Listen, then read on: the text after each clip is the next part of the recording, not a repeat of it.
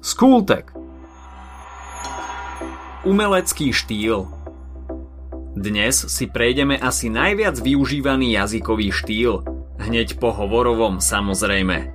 Posvietime si na umelecký štýl, priblížime si jeho znaky, prostriedky a žánre, vysvetlíme si dôležitosť príbehov pre ľudstvo a prejdeme si niektoré najčastejšie trópy a figúry. Umenie robí náš každodenný život krajším, od côch a malieb cez keramiku a vitráže až po hudbu, krásnu literatúru a poéziu. Umelecký jazykový štýl sa využíva v slovesnom umení a umožňuje autorom vyjadriť svoj subjektívny názor.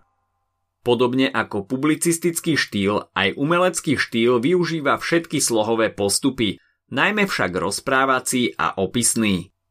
Umelecký štýl existuje v dvoch formách, v písanej a hovorenej forme. V písanej forme ide samozrejme o literatúru. Pri hovorenej môže ísť napríklad o film, divadelné predstavenie alebo rozhlasovú hru. Čo sa týka funkcií, ktoré v našich životoch plní umelecký štýl, určite vám napadne hneď niekoľko.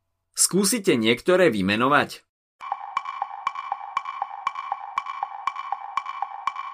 Prvom rade ide o estetickú funkciu, pretože umelecké diela pôsobia na city čitateľa.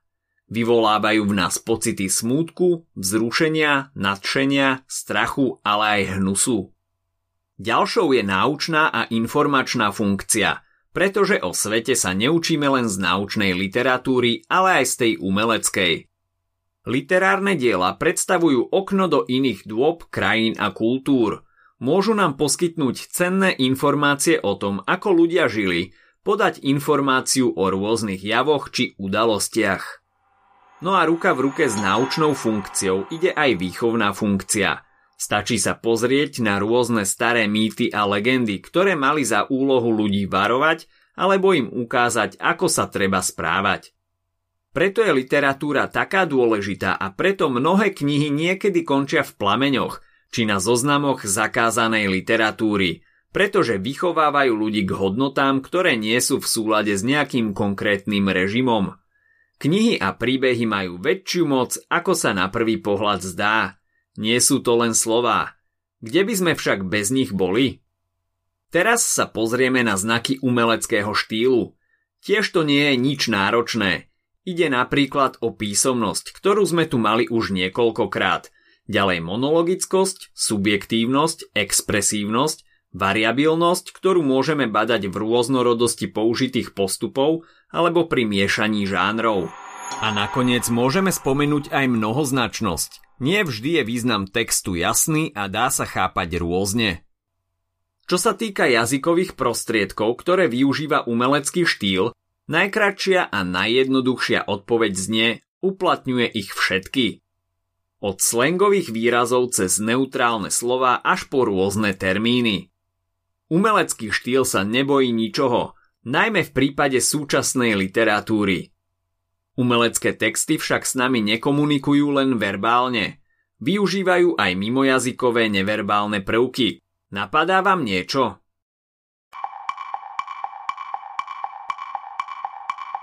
Ide napríklad o ilustrácie a grafické členenie textu, ktoré je veľmi dôležité napríklad pri kaligramoch, čiže grafických básniach. A aké sú útvary umeleckého štýlu? To iste všetci viete, ale napriek tomu si to spolu prejdeme, pretože opakovanie je matkou múdrosti. V prvom rade musíme útvary rozdeliť na lirické, epické a dramatické. Medzi lirické patria napríklad lirické básne, sonety, hajku či ódy, ktoré nemajú dej a slúžia skôr na navodenie pocitu. Epických žánrov je najviac. Patria sem rozprávky, povesti, poviedky, legendy, romány či novely.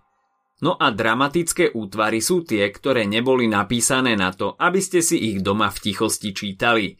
Aj keď samozrejme môžete aj to. Dramatické útvary slúžia na to, aby boli hrané, či už na javisku alebo na striebornom plátne. Patria sem divadelné hry, činohry, ale napríklad aj muzikály. Umelecký jazykový štýl využíva veľké množstvo rôznych trópov a figúr, ktoré slúžia nielen na akési dozdobenie textu, ale dávajú mu aj mnohoznačnosť a hravosť. Poďme si niektoré z nich vymenovať. Trópy sú skupinou výrazových prostriedkov, ktoré prenášajú vlastnosti z jedného predmetu či javu na druhý, alebo ich označujú len nepriamo. Patrí sem napríklad metafora, čo je prenesenie významu na základe podobnosti. Ďalej metonymia, ktorá je podobná metafore. Funguje však trocha inak. Napríklad povieme, že čítame Shakespearea, ale vlastne myslíme jeho diela. Spomenúť tu treba aj synekdochu, to je napríklad, keď povieme, že niekto požiada ženu o ruku. Je nám jasné, že nechce len tú ruku, čiže celok nahrádzame za časť. Medzi trópy patria aj také známe veci ako personifikácia, symbol či prirovnanie. Na druhej strane figúry majú skôr estetickú funkciu a využívajú sa najmä v prejavoch a v poézii. Sú to rôzne zvukové figúry, ako napríklad aliterácia, čiže opakovanie rovnakej hlásky alebo skupiny hlások. Podobná je aj anafora, čiže opakovanie slova alebo skupiny slov na začiatku veršov či vied. Keď sa opakujú na konci veršov, je to zase epifora. Tak to bol v skratke umelecký štýl. Nie len, že využíva všetky slohové postupy, ale aj širokú škálu jazykových prostriedkov.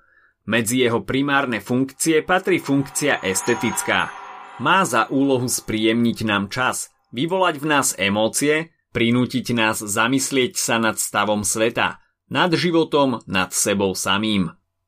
Čo sa týka útvarov umeleckého štýlu, je ich obrovské množstvo, od krátkeho trojveršového hajku až po niekoľko zväzkový román.